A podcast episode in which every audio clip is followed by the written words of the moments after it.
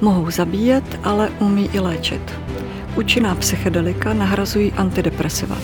Ketamin se běžně používá jako anestetikum u dětí, ale pomáhá i při léčbě úzkostných poruch a deprese.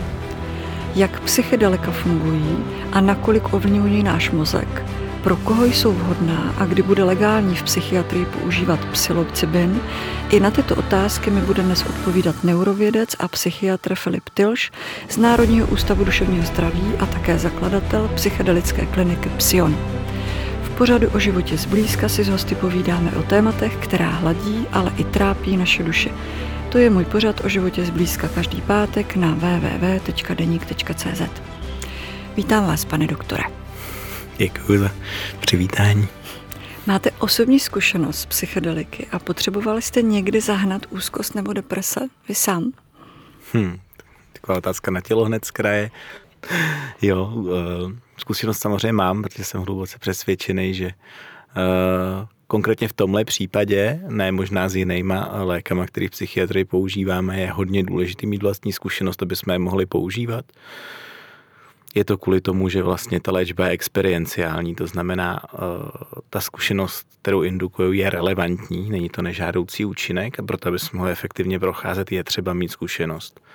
Ta moje zkušenost uh, sahá samozřejmě do nějakého utlého dospívání, kdy neměla spojený nic s nějakým terapeutickým efektem, ale ty relevantní a podstatné zkušenosti jsou zkušenosti z klinických studií a z výzkumu, z legálního kontextu nebo z výcviku terapeutů. To znamená, já mám zkušenost třeba s MDMA v rámci v úplně jako tom terapeutickém nastavení, kdy se o mě toho starají dva, starali dva, dva starší terapeuti, velmi zkušený. Radu dalších s jinými látkama no, z těch studií.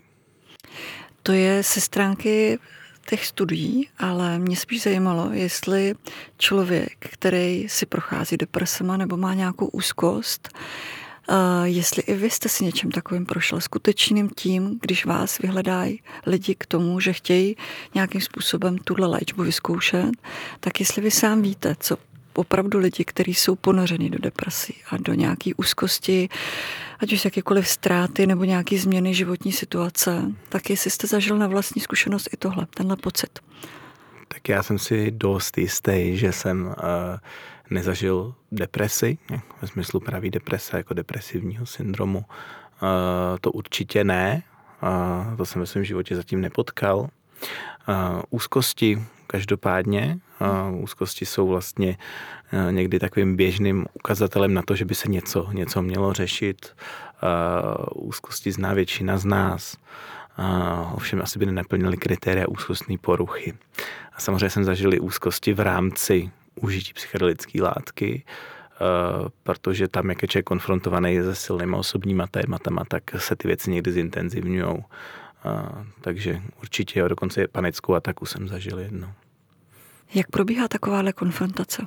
třeba když jsem konkrétně třeba u té panické ataky, to bylo velmi zajímavé, že ačkoliv jí znám z učebnic z hora, z dola, tak ve chvíli to přicházelo, tak jsem vůbec nevěděl, uh, o co se jedná. To je přesně to, kam mířím, ano. Aha, takže myslím si, že jsem si to, že uh, to, to vědění jako nenahradí jako to, tu zkušenost samotnou.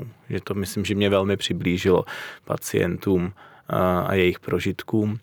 A stejně tak je to, že tak jako úzkost ještě nemusí znamenat úzkostnou poruchu, tak eh, s některýma látkama jsem určitě zažil i takové pootevření dveří do toho, co je psychóza. Myslím si, že od té doby, co jsem tyhle zkušenosti měl, jsem se naučil mnohem líp komunikovat s pacientama s psychózou, třeba na psychiatrickém oddělení uzavřeném, kde jsem pracoval. Takže to je jednoznačně eh, je velmi, velmi silný a eh, je to relevantní vlastně jelikož tyhle ty látky dokážou napodobit ty různý zákoutí, v kterých se naše duše může, může nacházet, tak si myslím, že to je velmi dobrý studijní nástroj pro, pro vzdělávání budoucích odborníků na duševní zdraví. Rozumím. Vraťme se ke slovu psychedelika. Vysvětlete nám nebo popište nám, co to přesně jsou psychedelika. Psychedelika jsou hodně různorodá skupina látek, který spojuje to, eh, že způsobují jiný kontakt s realitou, než je běžné. To znamená, my tomu říkáme změněný stav vědomí. Jo, dostávají člověka do stavu, kdy vlastně vnímá a bere si z té reality, která nás obklopuje, víc věcí, než je běžný, které jsou normálně zachycený. Představme si to jako nějaký filtr, a jak z vnějšího světa, to znamená z toho, co nás obklopuje, to znamená třeba zrakové informace, míra světla, intenzita barev, eh, prožitky mezilidský, komunikace vztahů, tak i zevnitř, z našich vzpomínek, eh, z emocí, které jsou uloženy hluboko, traumat a tyhle věci se dokážou někdy hodně rychle míchat dohromady, pokud ten eh, pokud s tím stavem nemáme třeba nějakého průvodce, který a nějakou dobrou přípravu především člověka na tuhletu, na tenhle ten zážitek. Takže tolik asi v krátkosti, ale jako ta definice by měla být asi taky z velké části chemická, o což se tady asi v tom krátkém formátu nebudu úplně pokoušet, ale jenom řeknu, že když mluvíme o psychedelikách, tak mluvíme o klasických psychedelicích psychedelicích, což jsou ty, eh, který působí přes takzvaný serotonin, což je látka v našem, eh, našem mozku, vlastně neuropřenašeč, která se tam běžně vyskytuje. A oni se chovají jako ten serotonin, vlastně ho svým způsobem nahrazují, akorát uh, mají větší uh, chuť se vázat k těm receptorům a vydrží na nich díl v tom mozku. A proto vlastně dělají takhle rapidní stav změněného vědomí. Mezi ně bych zařadil LSD, psilocybin, který jste už zmiňovala, třeba dimethyltryptamin obsažený v ayahuasce, čanze, 5-meo-DMT eh, eh, a tolik jako nějaký klasický příklady eh, a potom bych sem zařadil právě ketamin, který používáme u nás na psionu, na psychedelické klinice, který je sice vedený jako disociativní anestetikum, ale v nižších dávkách je to látka, která je plně psychedelická ten obraz toho je maličko jiný, možná se k tomu dostaneme, než u těch klasických psychedelik, ale eh, rozhodně eh, taky velmi intenzivní.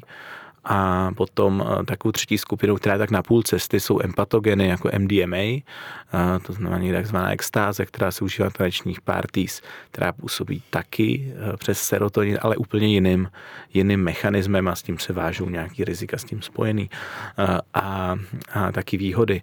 A, takže to je tak jako na pomezí. No. To, to jsou asi ty, které jsou klinicky nebo které se plánují klinicky využívat v nejbližších letech. Rozumím, bavíme se tady o drogách. Pro koho jsou vhodné nebo určené psychedelika? To trošičku závisí na těch, eh, taky na těch chemických skupinách, protože každá má nějakou trošičku jinou, eh, jiný rizika, jo. Eh, a obecně tak, jak to vidíme my teď, jsou určený pro pacienty, kteří trpí nějakým duševním onemocněním, kterým pomáhá, kterým pomáhá psychoterapie a ta je na to nějakým způsobem připravejí. Ty lidi už zkoumají vlastně svoji, svoji vnitřní krajinu, svoji duši pomocí, pomocí naprosto jako běžných, běžných metod terapeutických a tyhle lidi se mi jeví jako připravenější pro ten, pro ten zážitek. A je zajímavé, že tam, kde se využívá psychoterapie, to jsou nejčastěji jsou hlavně jako takzvaný neurotický spektrum, což je od deprese přes obsedantně kompulzivní poruchu, někdy poruchy příjmu potravy, různé úzkostní poruchy, fobie, generalizovaná úzkost, sociální fobie, tak to by byly asi jako takový hlavní, hlavní cíle a vévodí tomu vepředu deprese. A na druhém konci je to možná posttraumatická stresová porucha, která je taková trošičku komplexnější, kde jsme jako opatrní, ale taky rozhodně sem patří z toho pacientského spektra, možná říkám neurotický spektrum, pak máme hraniční a pak psychotický spektrum. A v tom psychotickém to jsou pacienti, pro který tato léčba spíš, nebo tyhle látky spíš nejsou, protože dokážou zintenzivňovat ty příznaky a někdy se vlastně ten stav podobá i té jako akutní psychóze, rozhodně ne třeba schizofrenii, ale někdy jsou tady určitý podobný vlastnosti toho stavu, ale právě proto je to, právě proto je to léčivě, pomáhá to našim pacientům. Takže uh, mluvím jenom o pacientech. Uh, teoreticky by šlo spekulovat, že ty látky nejsou jenom pro pacienty a mají i seberozvojovou hodnotu ale to v současném systému jako není možný legálně, legálně zařídit. Rozumím. U vás na psychedelické klinice Psion, o které jste mluvil, používáte k léčbě úzkostí a deprese schválený ketamin. Mm-hmm. Co se děje v mozku, když ho člověk pozří? Tak eh, je to, narážel jsem na ten filtr, ono je to vlastně, kdybych to řekl, ten mechanismus je na určitý úrovni podobný u všech těch látek, ačkoliv jsou chemicky různorodý a to protože vlastně takzvaně konverguje na ty klíčové struktury, jako je právě ten filtr. To znamená, oni zařizují, že filtr, to, tomu se říká talamus, je to struktura vlastně v diencefalu ve středním mozku, eh, která je někdy označovaná jako brána vědomí, protože je to vlastně poslední struktura v té jako hierarchii evoluční, která ještě uh, není ovládaná jako svobodnou vůlí a neuvědomujeme si, neuvědomujeme si na této úrovni to, že do ní přichází nějaký podněty. A ten filtr je vlastně předřazen před kůru mozkovou, která vlastně uh, je již, řekněme, vědomá ne samozřejmě celá, ale odehrávají se v ní jakoby procesy uh, vyšší, vyšší zpracování těch informací a vlastně vzniká tam vědomí pravděpodobně. Takže tahle ta struktura uh, je ovlivňovaná všema těma látkama a to způsobem, že vlastně je, jako řekněme, zabržděná nebo na, dočasně neúplně vyřazená z provozu, ale snížená její aktivita a díky tomu skrz ní si můžeme představit, že protékají ty podněty z vnitřního i vnějšího světa. A jak dlouho tenhle stav trvá? Ten trvá v závislosti na uh, kinetice těch látek nebo farmakokinetice přesně řečeno, to znamená, každá ta látka má jiný, jinak rychlý nástup, plato toho účinku, jak odeznívá. Ještě se to liší podle cesty podání, to znamená, pokud ji kouříme třeba z vaporizeru, je to hodně rychlý, pokud ji uh, aplikujeme do žíly, tak je to taky dost rychlý, pokud do svalu už je to trošku pomalejší, pokud ji vypijeme, je to ještě pomalejší. Takže eh, toho se využívá vlastně eh, podle toho, co potřebujeme. Já řeknu nějaký příklad, třeba dimethyltryptamin se kouří v podobě čangy, to je taková ayahuasca ke kouření, ta nás eh, transportuje do toho píku té zkušenosti během vteřin. V případě třeba ketaminu u nás na klinice, ten stav, když ten, u nás klienti ketamin pijou, protože nepoužíváme žádný teď jako jehly, protože ten terapeutický proces máme pocit, že to usnadňuje. Některý lidi se obávají těchto těch příliš medicínských přístupů takže nám to přijde takový hladší a tam vlastně do toho stavu se dostanou za 15 až 30 minut, řekněme, vlastně postupně. U psilocybinu by to bylo třeba 45 minut, pík toho ketaminu je cca do hodiny, u toho psilocybinu je to třeba 80. až 105. minuta, ten stav trvá v případě ketaminu dvě hodinky, někdy tři, v případě psilocybinu 4 až 6, v případě LSD 8 až 12 hodin, v případě některých dalších derivátů může trvat třeba i 2-3 dny. Je to velký rozdíl teda oproti antidepresivům, který vlastně mají úplně jiný nástup. Tam ta antidepresiva, aspoň je to tak známe, že trvá vůbec, jako když člověk začne brát, tak to může být až několik dní, ne týdnů, než eh, začne nějaký účinek. Takže vidím, že oproti psychedelikům je tady razantní pokrok. Uh, jasně, jasně, ale antidepresiva vlastně nastupují, řekněme, nějakých jako 4 až 6 týdnů. Pokud se bavíme o antidepresivním efektu, oni mají třeba účinek na spánek a podobně, že člověk jako pocítí rychleji, že, že je něco jinak, ale ten antidepresivní efekt na něj čekáme skutečně dlouho. Uh, u ketaminu uh, jsou to v zásadě minuty, do kterých se dostaví ten antidepresivní účinek. Samozřejmě ne u všech, ale ani u antidepresiv nereagují všichni. A to je velký problém.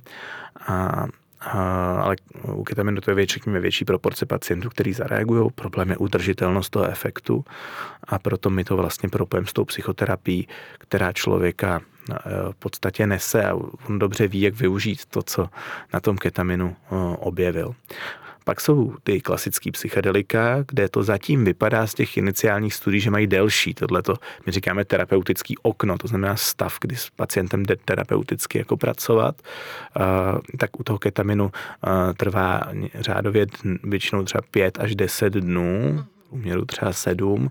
Potom se, pokud se nic nezmění, ta deprese často vrací, ne vždycky samozřejmě. A a není to tak u těch třeba úzkostných poruch a dalších, ale teď se bavím jenom o té jako těžké depresi, tak eh, ta se, ta se dokáže vrátit zpátky rychle. A v případě psilocybinu to vypadá, že ten stav drží třeba měsíce, než člověk musí se uchylit tomu třeba dalšímu podání. A důležitý je, že to je vždycky jako jedna zkušenost, nebo maximálně třeba dvě se teď s, ketaminem se jí dělá někdy i víc, ale s psilocybinem často dvě a ten stav jako drží jakoby měsíce někdy, což je velký rozdíl oproti jako denní užívání medikace v případě antidepresiv. Když se budeme bavit o tom ketaminu, který je schválený a který vy taky používáte na klinice, tak eh, ten stav po sedmi dnech, když jste říkal, odeznívá, tomu člověku se vrací zpátky ty deprese. Mm-hmm. Co se pak s tím člověkem dělá dál? Může si vzít další dávku ketaminu nebo eh, je potřeba dělat další nějaký postup léčby? A vlastně si představuju, jakou roli v tom máte vy, když ten člověk pozří nějakou látku, Jasně. Eh, tak eh, asi zažívá nějaký pocit nějaký blaženosti, úlevy, štěstí, nevím, co všechno bych tady vyjmenovala. Tak si říkám, co ten Filip, co tady bude dělat se mnou? Hmm. Někdy jsem to já, někdy jsou to samozřejmě další terapeuti a zároveň pracuji supervizně v ambulanci možná narážíte na klíčový moment, jo, že my vlastně máme pacienty v klasické psychiatrické ambulanci, to znamená, těch možností máme víc. Jo. U některých pacientů je možný třeba vyměnit léky v tomhle období. Jo. Oni přijdou s nějakým antidepresiama, ty se je berou, to je třeba polovina, pak je polovina těch, co léky neberou a chodí do terapie a třeba jim pomůže ten ketamin vlastně podstoupit bez, bez nějakých léků. Vysazuje den předtím, nebo závislosti ještě na některé léky, které mají delší poločasy, se vysazují dřív. To my všechno nastavíme v té ambulanci ty léky dokážeme vyměnit, takže ten ketamin ten stav prolomí a potom můžeme pokračovat s jiným lékem. To je jedna možnost. Ten přístup máme spíš terapeutický, to znamená, my ten stav vždycky podporujeme terapii v tom období, kterým říkáme afterglow, který trvá vlastně po tom podání právě těch okolo těch deseti dnů. A my dneska už víme, že v tomhle období uh, dochází k biologickým změnám mozku na úrovni jako neuroplasticity, to znamená, mozek je schopný se zvýšeně učit, uh, neurony se přepojují, ne, neznamená to nutně, neuroplasticita někdy znamená, že vznikají nový neurony, tak to, to není pravda, ale vznikají nový spojení a ta síť se restrukturalizuje a uh, my vlastně využíváme toho, té terapie intenzivní ještě ve spolupráci potom s terapeutem, ke kterému se člověk vrací, tak eh, to je vlastně nejefektivnější způsob. A už teď jsme ukázali, teď jsme byli v září na konferenci v, v Harlemu v Holandsku, kde jsme ukázali vlastně první data eh, na my máme těch pacientů už skoro 150 až 200, něco takového, který prošli tou léčbou, ale mm, tu metriku, ty škály používáme až vlastně na poslední části toho vzorku, takže na asi 30 lidech máme v současné době ukázaný, že právě v kombinaci s tou terapií ten stav prostě nemizí po týdnu, ale ještě po 30 dnech eh, je ten efekt znatelný. Mm-hmm to hodnotí sami pacienti, ne my jako, my jako lékaři, to znamená, oni dostávají škály vlastně, podle kterých to hodnotí, což je takový první, eh, první známka úspěchu toho, co jsme předpokládali, eh, že ta terapie je dost relevantní vlastně. Podobné prožitky, o kterých jsme před chvíli mluvili, tedy uvolnění, osvobození, pocit jakési blaženosti nebo dejme tomu démonů, a mi popisoval i kolega, který požil MDMA, tedy extázy nebo i lisohlávky, ale místo nadšených pocitů se po účinku vrátili úzkosti a jakýsi smutek. Mm-hmm tak ho on nazývá. Jak je to po ukončení léčby třeba ketaminem v porovnání s těmito drogami? Vrátí se deprese? Co to vlastně pacientovi dá? Jo, jo. jo porovnávat ty látky eh, je těžký, jako protože stran toho, co se stane v tom prožitku, to je skoro nemožný. Uh-huh. Ono je skoro výhodnější porovnávat jako skupiny pacientů. Například traumatizovaný pacient uh-huh. nebude prožívat téměř nikdy eh, tu zkušenost extázy jako čirou extázi, zkušenost MDMA často řekne, že to je pro něj to největší peklo, protože ta zkušenost toho traumatu tam prostě vyskočí a oni jsou rovnou zpátky v tom traumatu.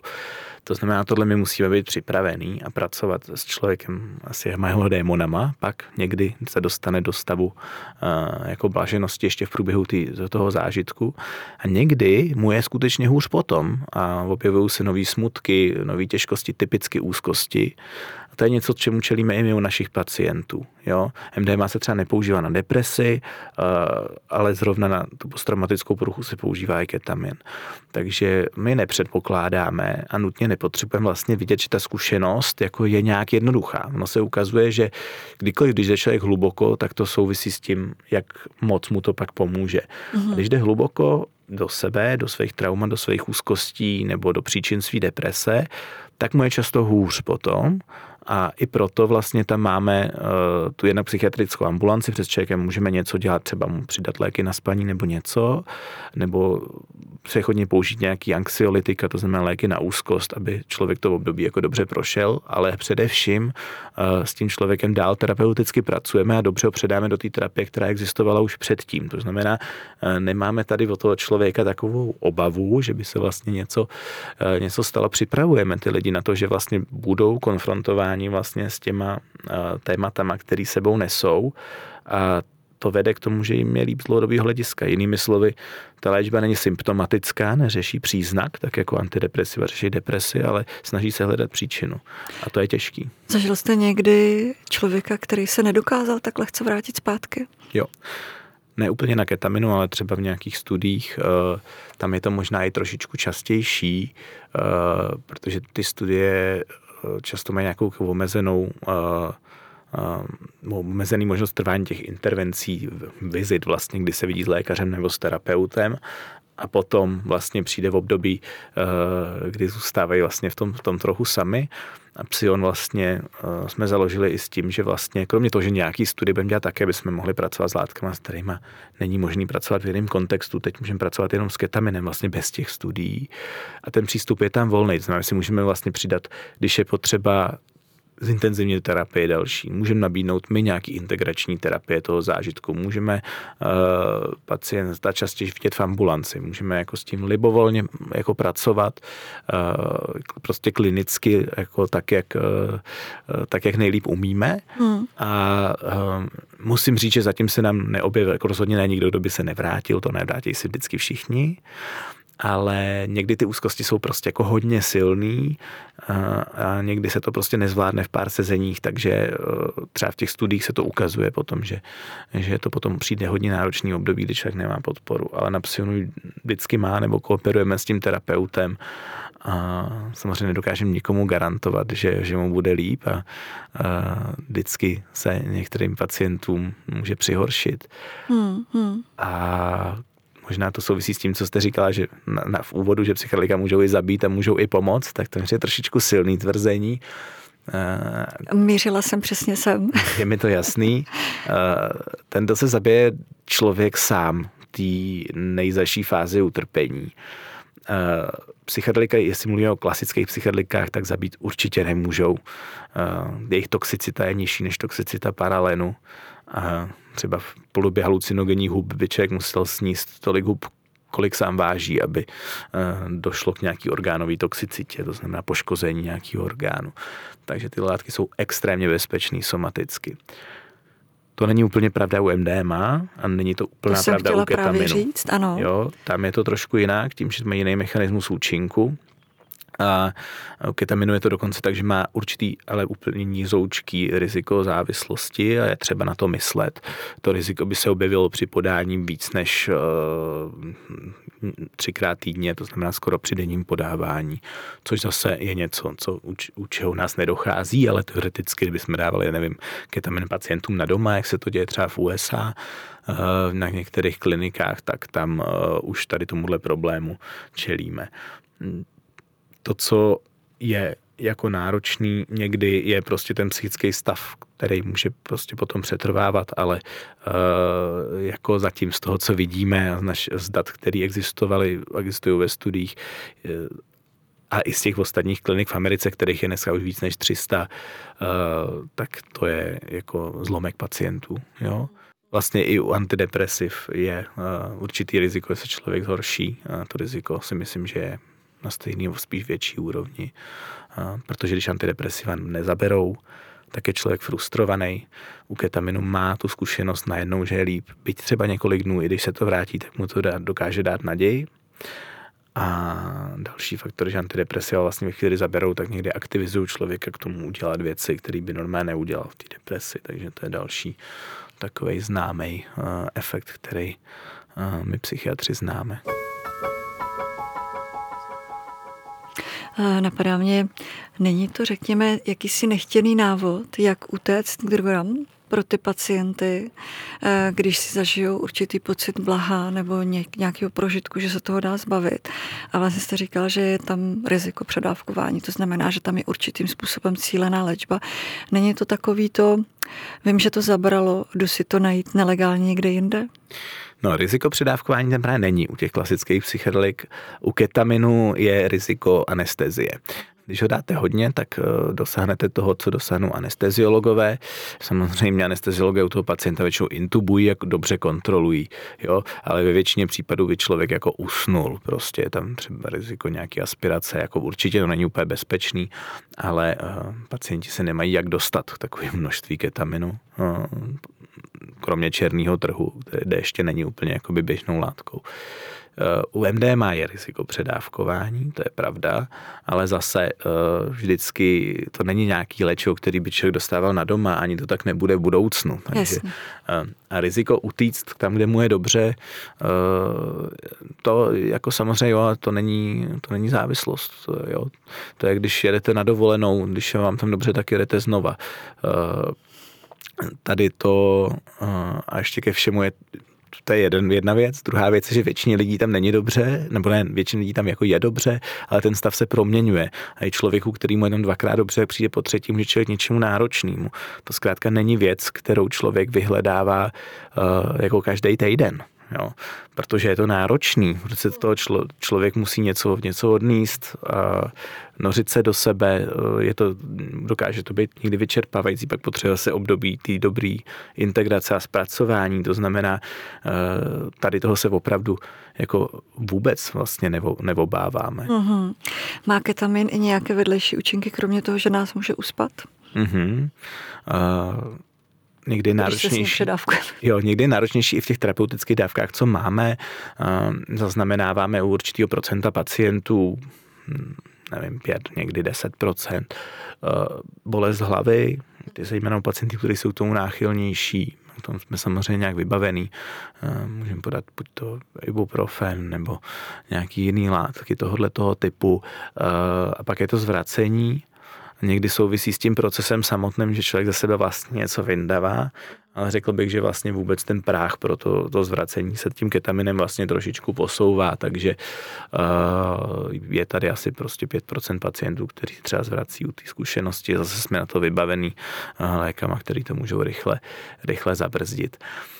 Ten ketamin je v tomhle trošičku nevýhodnější oproti třeba tomu psilocybinu, kde vlastně tyhle ty jako nežádoucí účinky se vůbec neobjevují u chronického užívání ketaminu to je velmi výjimečná věc, je to retence moče, zadržování moče a změny močové měchýři, ale to je u lidí, kteří jsou závislí na ketaminu, tak to bych z toho jako vyjmul. Ale je to důvod, proč se to ve studiích sleduje, když se ketamin používá ve studiích. Hmm, rozumím.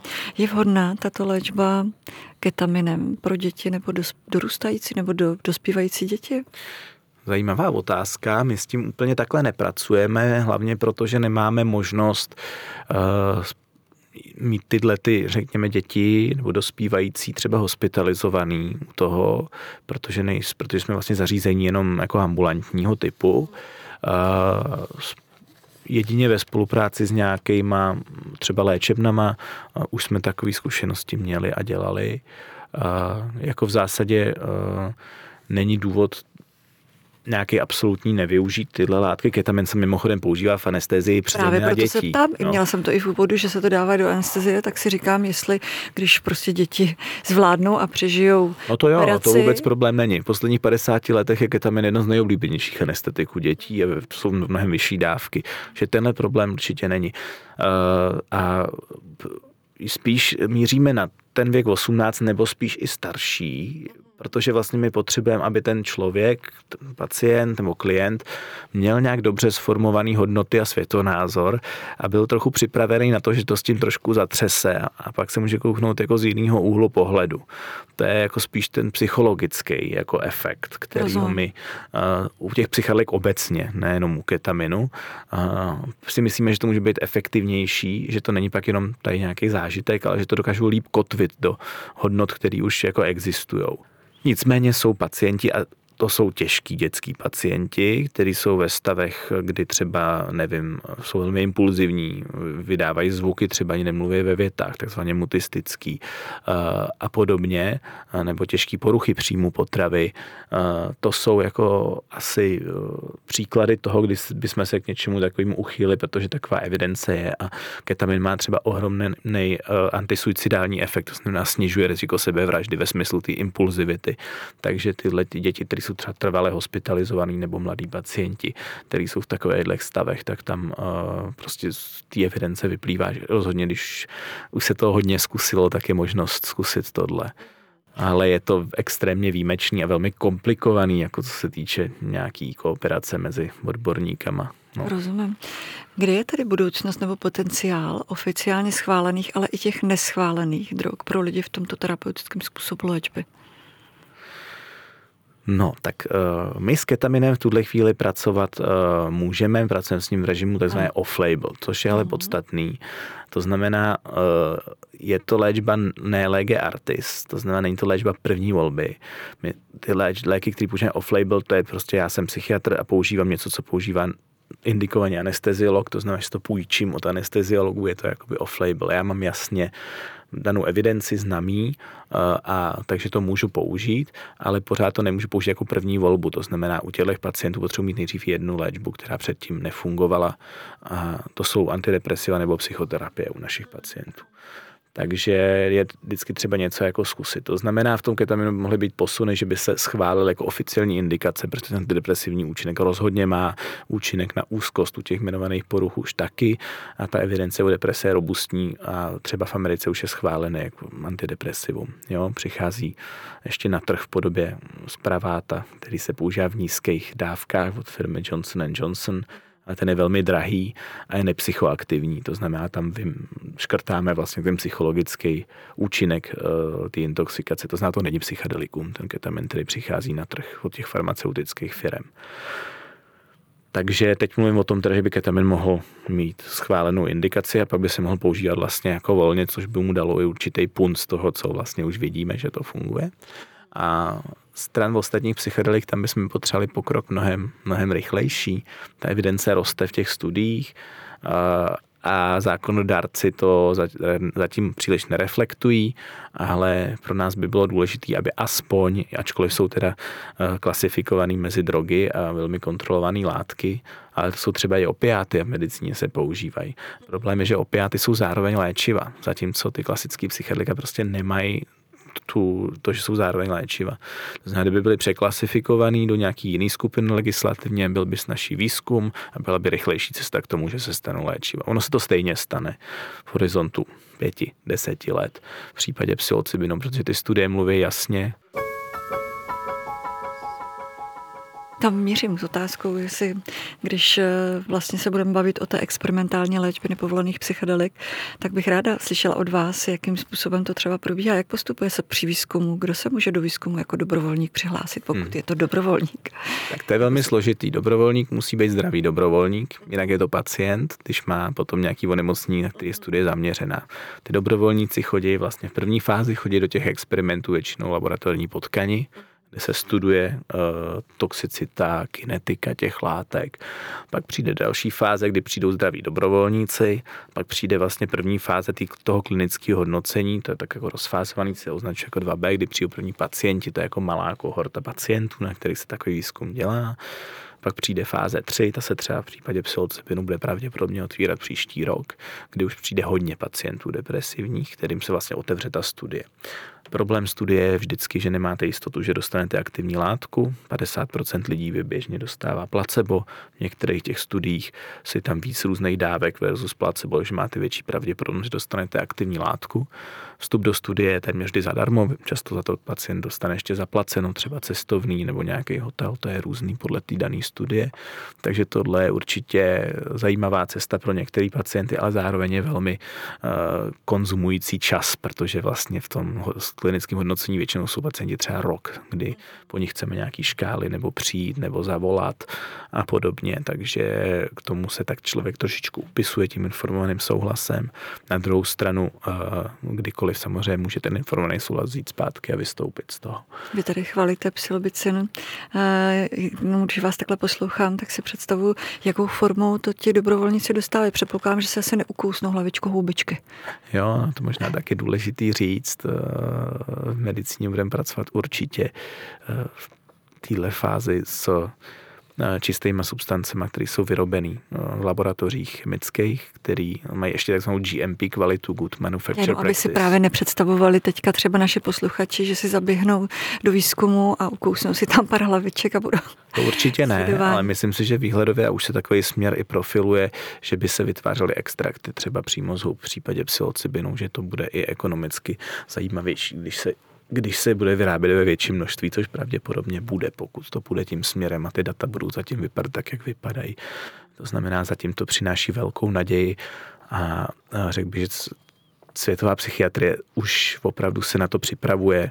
Zákonodárci na úrovni Bruselu se připravují vlastně teď na nový pilíře s duševním zdraví, kam psychedelika už budou patřit. To znamená, pro Evropu se tím situace mění.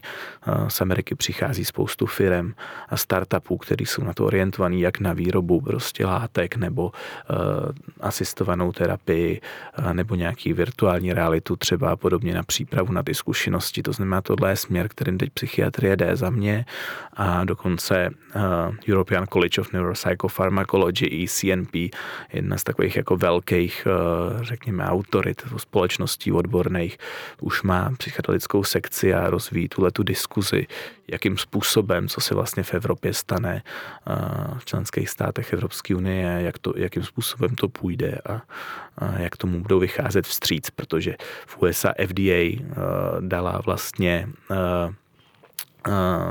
značku, takzvaný jako breakthrough terapii uh, psilocybinu na depresi. To znamená, že i ty úřady vlastně se budou snažit teď kooperovat a co nejrychleji to přinést na trh, protože to, tohle se děje jenom u těch studií, kde se prokáže jako mimořádná efektivita. Hmm.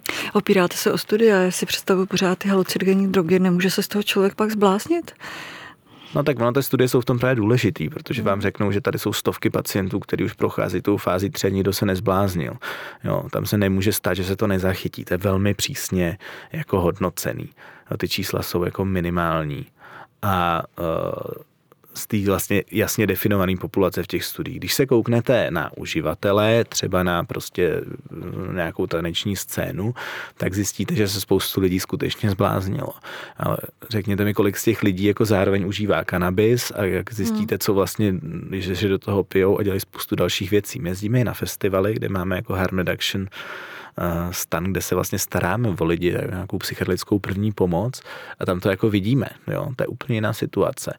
Jo. V těch studiích, kde je kontrolovaný to prostředí, ten set a setting, to je velmi důležitý pojem, tak se to zkrátka neděje. Ten důvod je taky ten, že se samozřejmě ty pacienti vyšetřují předtím, všichni doma nějaký riziko rozvoje psychózy, že to dokážeme odhadnout z rodinné anamnézy, z osobní anamnézy a podobně, tak eh, tímto riziko v podstatě dokážeme skoro eliminovat, jo? Hmm. nebo naprosto minimalizovat. Nikdy ho úplně neeliminujeme, máte pravdu. A v poslední řadě, jak jsem říkal, ten člověk se skutečně možná z vnějšího pohledu na chvíli zblázní. On, kdybyste viděli, jak eh, ten stav někdy probíhá, tak někdy má kvality a uh, propojou se věci, které se normálně nepropojou. Že to je skutečně transientně na chvíli může vypadat jako psychóza, že to, že to vlastně je tady určitá podobnost, spíš paralela, než že by to bylo stejný. A to je právě proto, že jako to je jenom odraz toho, co se děje v tom mozku. Když ty neurony rašejí, propojují se, tak eh, se propojují taky věci, které normálně eh, v běžném kontextu a běžné realitě se nám jako nespojují. To znamená, ty lidi někdy říkají zvláštní věci, jo, ale často jsou relevantní k něčemu a tohle to se učíme číst a proto jsou ty výcviky složitý a ty naši terapeuti procházejí po škole ještě prostě dalšíma terapeutickými výcvikama, většinou šestiletýma po dokončení vzdělání jako magistra psychologie nebo medicíny a pak teprve začnou s dalším studiem nástavbových výcviků na psychodelickou péči, kterých je velmi málo na světě zatím. Tolik psychiatr Filip Tilš, můj dnešní host pořadu o životě zblízka. Děkuji za návštěvu a vtažení do psychedelického světa. Přeji vám, Filipe, ať se vám ve výzkumu daří. A vám, milí posluchači, přeji hezký den a příjemný poslech. Tak Shledanou. Moc děkuji za krásné otázky a taky přeji hezký den. Milí posluchači podcastu o životě zblízka, svoje příběhy, náměty, o čem byste chtěli poslouchat příště, tipy nebo rady pište na adresu bohumila.cihakova zavináč deník.cz.